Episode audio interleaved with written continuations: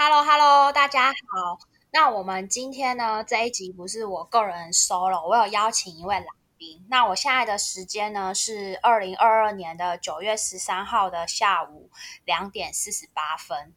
那因为我大概是嗯一七年一八年那个时候开始持有比特币，然后陆陆续续有低点开始，我就有买比特币啊、以太币一些主流币，然后后续投资一些小币，我觉得风险比较高，所以我就比较没有在节目上跟大家分享。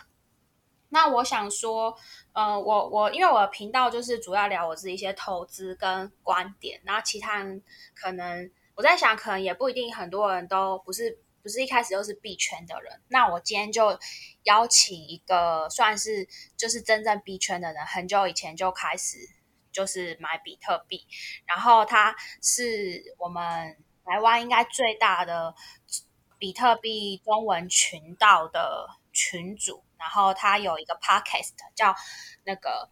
比特币区块链中文频道，那我今天就邀请诗人，Hello，Hello，Hello，大家好，东哥好，我是诗人。对，那那就先聊一下你就是什么时候开始投资比特币，然后一些你的初衷啊，跟历史，然后稍微介绍一下你的频道。好的，好的。其实我那个蛮早投资比特币，可是那个蛮早投资不代表说那会赚钱，那只是在最早的时候是在二零一三年的时候就付诸行动，但那个时候买比特币也没有这么容易，因为资料比现在还要更少，连英文的都很少，而且英文也不好的人要玩这个比特币的话，有很多的门槛，那当时也算是被骗钱，其实因为它是一个。一个投资的一个软体，像像那个什么一些那个什么理财工具，它是合法上市公司，那所以我们就不说是哪一家，因为它现在还在运作，合法上市贵公司。那那就是合法的割韭菜的方式也是有的，包含像比特币在上面大家都不知道的东西，它就很割了一把。然后那是二零一三年的时候，到二零一七年的时候，我才就重新回血了，才可以。重新加入比特币，大概有点像这个样子，然后就一七年就投资到现在，目前这是我的比特币的一个简单的历史。五年吗？哎，差不多。一七年那是那一次的大大牛市，是算是他们讲第三次左右的大牛市吧，看他怎么定义。然后那次就到了公众的视野嘛，到两万点。对。以太币到一千四那个时候的高点，对对对，对，所以你主要也是 hold 嘛？我记得，诶，比特币现在是当时还是有跟大家一起玩一些有的没有的什么 ICO 啊，各种小币啊，挖矿啊。介绍一下 ICO，他们可能听不，可能有些人不知道什么是 ICO。OK，ICO 其实就是跟那个 IPO 一样，只是把那个 P 改成 C 啊，C 就是说那个是。Coin 或是 Crypto，就讲说这个是另外一种募资方式，跟 IPO 一样，都是募资，只是它募的是虚拟货币或者虚拟货币这个专案的募资都叫 ICO。哦，对，当时就投那些。补补充一下哈，IPO 就是那个股票还没有上市柜之前叫做 IPO，那。呃，那在我们币圈就叫做 ICO，就像刚刚诗人讲的，C 就是 Coin，那这都是风险极高的投资，这样子。嗯，那嗯，那哎，介绍一下你自己的频道哈。我看你在 FB 之前有一个比特币，就是中文社群，然后你也有一个 Podcast，就稍微是的。其实比特币中文社团那个 FB 的那个不是我们的，啊，我们是比特币。区块链中文这两个，就是因为他们那边是比较早，就是专门是讲比特币的那个博伟那边很技术挂，也是那个 Cyberpunk 的这个台湾台湾组织。那区块链这边，我会当时成立，其实也不是成立，也是跟朋友共管，是要讲一些比较可能有一些 ICO 啊，比较一些高风险的事情。那后来这几轮牛市之后。几轮熊市之后，就这些事情也都大家都都一样了，都只是一个去分享比特币、去传教的一个一个单位而已。就大家能够去推广比特币的概念是什么？那我自己的节目跟我的社团其实就只是一个节目，就是我抒发我自己感受到的，或者我那些传达的一些传教比特币的事情。那社团就是大家来讨论，就只是一个讨论空间。我也只是一个管理秩序、删广告的人，大概就是我们现在的这样的模式。这是我的比特币区块链中文频道。OK，我我大概讲一下，他的 Podcast 大概是集数大概是我的一倍，但是其实我觉得他的逻辑，他并不是一直跟大家说去，哎，这今天哪个币会涨，或里面水分很多，都在乱聊天。对，但是我觉得他讲的还蛮多是投资里面底底层的逻辑，就是跟大家讲，比如说为什么他买比特币这么久，然后他之前我记得他以前有当过矿工嘛，对不对？一七年，然后有的有的，对，然后好像亏了很多钱，这可以讲吗？诶，当矿工一定会亏钱的啊，当矿工就是散户是不可能不亏钱，但当时你必须要先走过这一轮，才会才真的知道会。亏钱的原因，但是以我们这种在里面亏过钱的人走出来，有些人就拦不住哎，就是好像一定就你看到我头撞下去了，然后已经告诉你有各种的原因可以让你亏钱，这事情很困难，它是一个规模经济的事情，然后又技术密集、劳力密集、资本密集，全部都很密集，那你要搞定的话，就有很多条件，很复杂，然后。有些人觉得没有啊，我都不知道的事情，那应该是很简单吧？我不知道之前的逻辑哪来，就是就是要前仆后继的，在市场好的时候就一定要全部都要冲进去，那那就是韭菜嘛，没办法。那所有的时间，所有的金融市场都会遇到这种韭菜啊。对啊，对。然后我其实私人他那个他 podcast 每一集我都有听，我然后我我觉得它里面。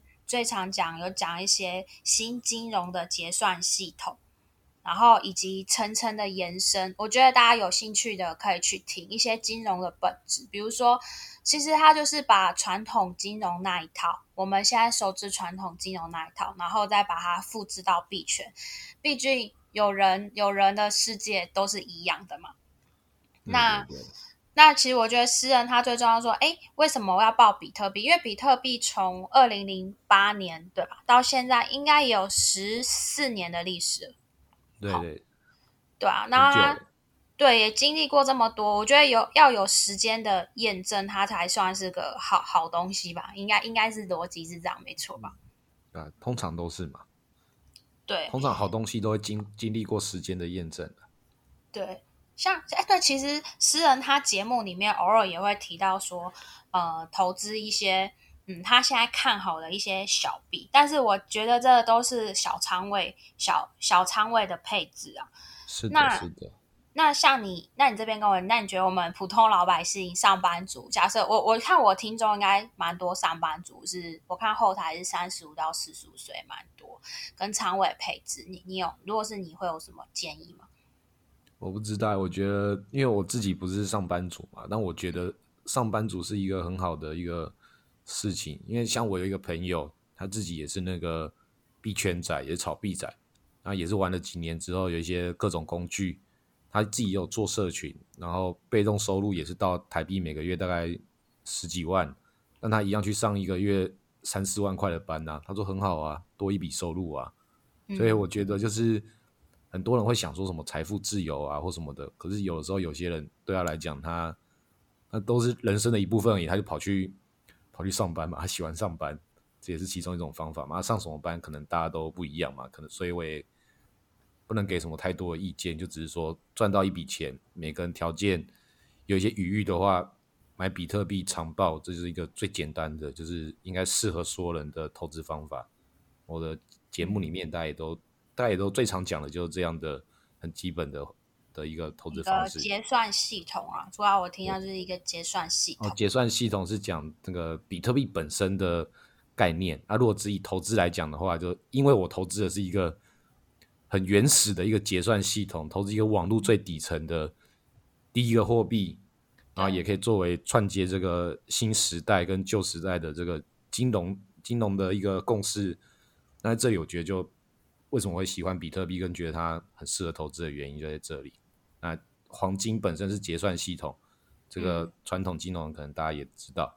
那比特币就也是类似的结构，虽然现在不是金本位了，但大家也可以看到通货膨胀的带来的问题，所以金本位跟比特币本位应该有它可以被观察、被关注的一个值得的地方。OK，嗯，那像我自己的话，我我可以分享，之前在社群里啊，就有人说哇，下一比较大，我会卖吗？哎，我因为我像我是一七年买，我那时候部位到现在，我当然不会卖啊，我就是把它放在如像。私人之前跟我讲，Uniswap 让它对路会有一些收益嘛？那我之前是会把一些收益再去，有时间的话我会去玩一些小币，但我现在可能就是现在是会看啦，但是我主要嗯比较，因为我觉得毕竟那是高风险，比较不会。我后来发现很多人是会拿自己很多钱去赌小币，我觉得这个风险是蛮大，因为它毕竟还不太算是一个成熟的系统。用户群也不太多，对对吧？有很多的社群都是买来的加粉什么之类的。是的，是的，其实很多小币确实都那个就是割韭菜嘛。但实际上这些割韭菜，这传统金融不是也有讲说那个投机也是整个市场的一部分嘛？所以就是有些或许有些节目会有些频道，就是我的节目也是讲的很保守投资比特币，但是我也是中间会讲一些。赌徒的思维，因为我自己也算是赌徒，这些小币我还是会去赌嘛。像东哥也也是有有买一些小币嘛，有时候我们也也看跟。但是我不会在节目讲，因为我怕有些人听到我觉得不错，如果他万一买那个部位是他太大没办法承受，那我觉得 我会很对不起他，所以我基本上不太会讲，说我偶尔 会跟私人交流，说哎可以玩哪一些小。哦，我是还会推荐大家去买，就是其中的推推荐是都讲说是你一定要敢做一些勇敢的事情啊，但是勇敢的事情还是有有那个聪明的做法，那就去买小币。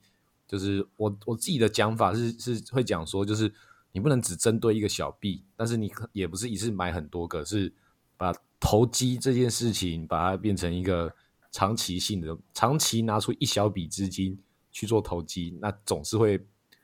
还是要做功课，功课做功课加投机之后，数字大起来，样本数起来，总是会中一个大的嘛。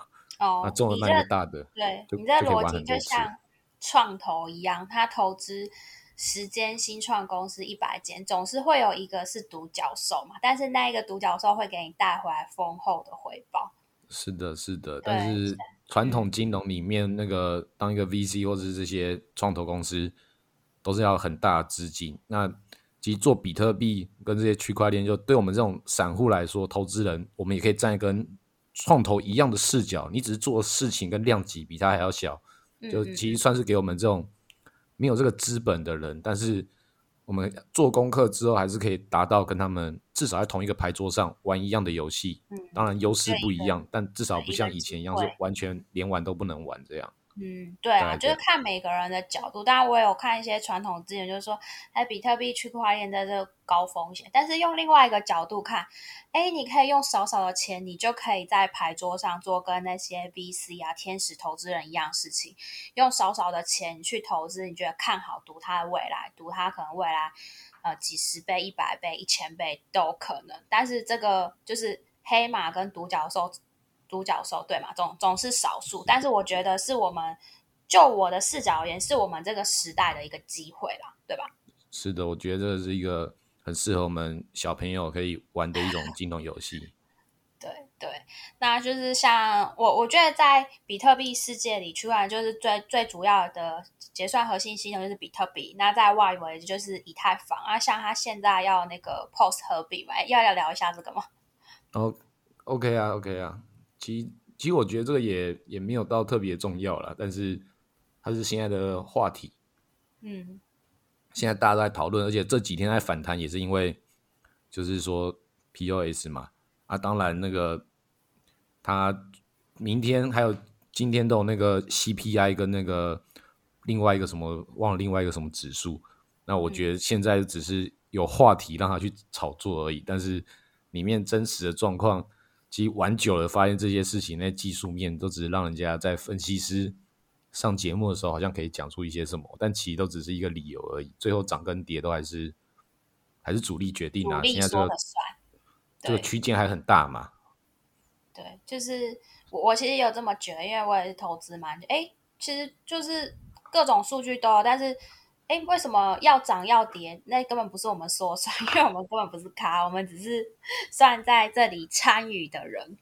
对啊，其实就是我自己都感觉到那个简单的道理，就是那个主力它可以杀，那可以不杀。那已经涨到这种时候的时候，比如说之前的牛市，那比如说比特币涨到四万点，是靠散户跟主力的力量一起涨到四万点。那涨到六万点之后呢，那就完全变成纯粹只是主力自己把钱堆上去，对他来讲是同样一部分成本嘛。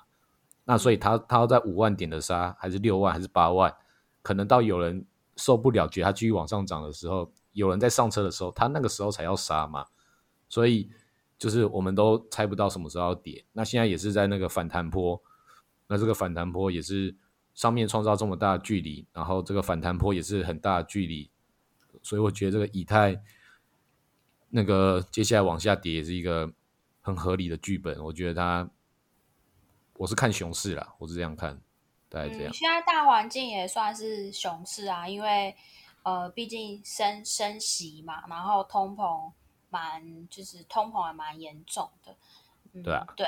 但是我觉得，如果要长期持有的话，如果以我我的方式啊，长期持有，如果只要有跌的够便宜，然后有稳定现金流，就可以分批建仓。然后反正我毕竟要长期持有的，如果是我会这样子啊，因为。以太坊算是一个算很大型的电脑吧？我觉得，你你觉得呢？全球运算系统这样。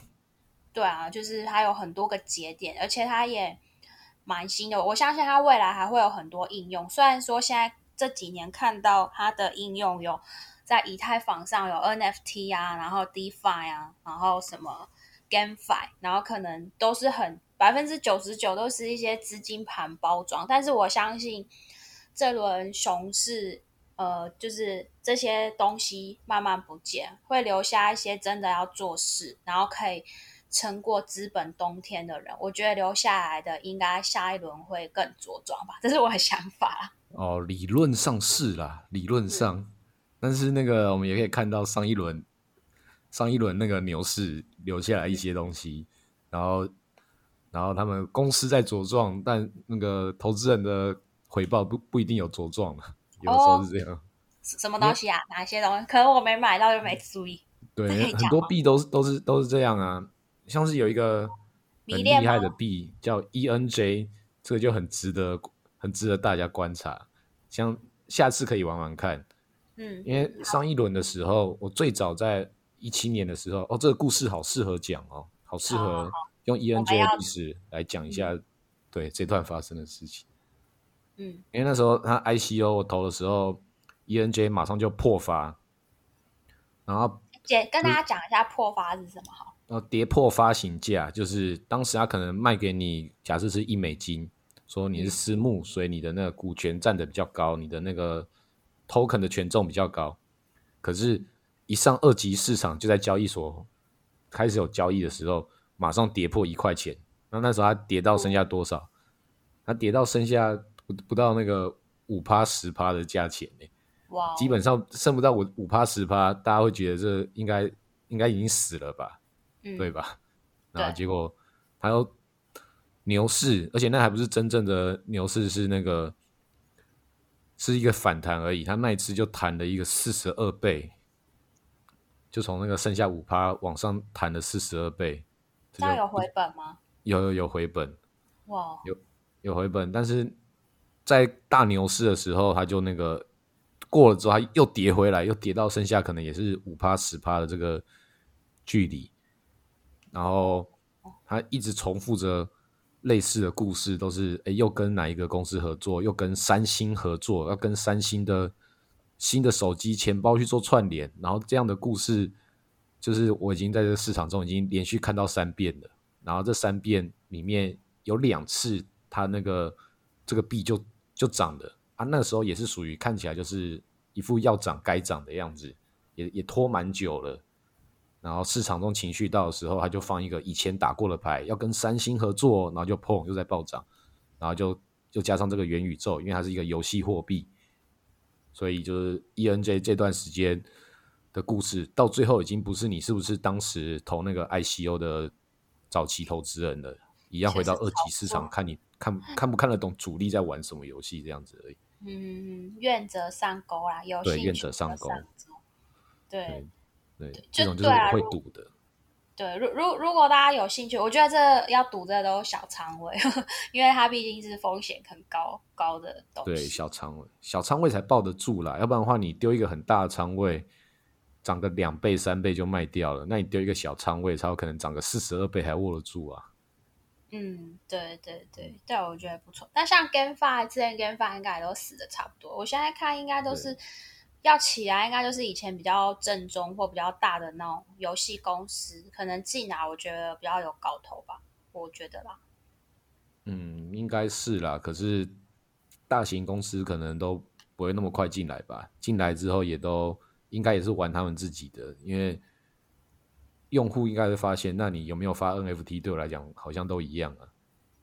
这 GameFi 的市场我还没。你说玩游戏的人会这么想？对啊，因为毕竟。毕竟玩游戏就是为了玩游戏嘛，有钱人哪会去玩游戏赚钱？有钱人当然是去玩游戏爽，体验快乐。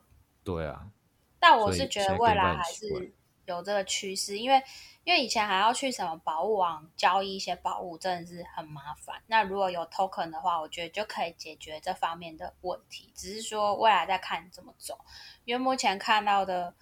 GameFi 就只是在那边打金，我都觉得很无聊。我我有玩过几次，之前有在那个 Pocket 上分，就觉得很无聊的话就不想玩。为了赚钱玩游戏很无聊，对吧？其实为了赚钱玩游戏也是可以，但游戏本身真的是要好玩，其实跟工作一样嘛，就是就是工作快乐的时候又赚钱，当然很好啊。但那个游戏本身那么无聊，又搞不好会赔钱，这种东西我真的是玩不下去，没办法接受。对，那哎。那我记得我们来聊一下，我记得你投资 NFT 蛮多，你要不要聊一下你最喜欢什么 NFT？然后还有前景，还有最近我看到新闻，那个 IG 可以导入 NFT 嘞。哦，对啊，可是我投 NFT 就是不是为了赚钱，但是但是不是为了赚钱，最后就代表是没有赚钱，而且就投蛮多的，其实不太好啦。其实我那个虽然投资很理性，但是。收藏加上投资的时候，毕竟艺术本身就是有一些非理性的地方在里面，很多加进去的时候就哦，很多不小心回头一看，也买太多了吧？哦，对对对对对，没关系啊，反正私人有钱应该没有，就就就是因为买了那么多之后就变没有钱了，买了那么多 NFT，NFT 要戒瘾治疗，戒瘾治疗，好，每个人都有每个人什么 戒瘾治，好吧，那好，他的看法就这样。对，那哎，那你要聊一下你之前比比特币中文区块链的资产配置呢？还有还有，你身为算是币圈的人，怎么看我们传统的金金融的世界？哦，以前以前是觉得说，就是传统金融就是门槛很高啊，很很黑暗啊，很多内幕啊，然后就是很不公平，关关厕所直接宰人这些事情都都看看到嘛。然后，但是后来到币圈之后，发现嗯也是一样，所以才会讲说，就都是把这故事从这里复制贴上。以前就觉得，以前就只有比特币，没有以太币这些 DeFi 或什么这些事情。那时候觉得比特币要变成一个一个革命，确实也真的革命了，只是跟我们当时想的不太一样。但是我们最终还是要成为既得利益者，这样。那现在这个既得利益者体系。就正在变大，正在滚滚动，就是既得利者也要很努力，才可以继续成为在这边收割的的那一票人，跟房跟台北的房东一样，跟那个 DeFi 跟这些银行家一样。最终我发现，还有年金呢。以后我们我们老了，应该都破也领不太到那个年金吧？我们而且那时候也通货膨胀啊。对，其实本质都是一样的啦。对吧？都是别人的游戏，我们要去参与。然后有些游戏会比较福利比较好，看参与到哪些福利比较好。然后这些福利都是大家努力工作之后的成果，劳动成果，收割劳动力。对啊，政府是去分配这个大家的劳动成果的那个人，这样。那比特币是是可以跳过这件事情，比较比较去中心化，比较给自己自由。可是这个社会的那个这个阶级还是还是会产生嘛，所以就可能还是一样吧。最终它现在看起来就是一个一个科技产品，一个网络上的黄金，我是这样看。那以太币就是网络上的石油吧，去像是美金或这些所有事情，这全世界整个机器就是在运作这个收割劳动成果的工具，然后用货币去做。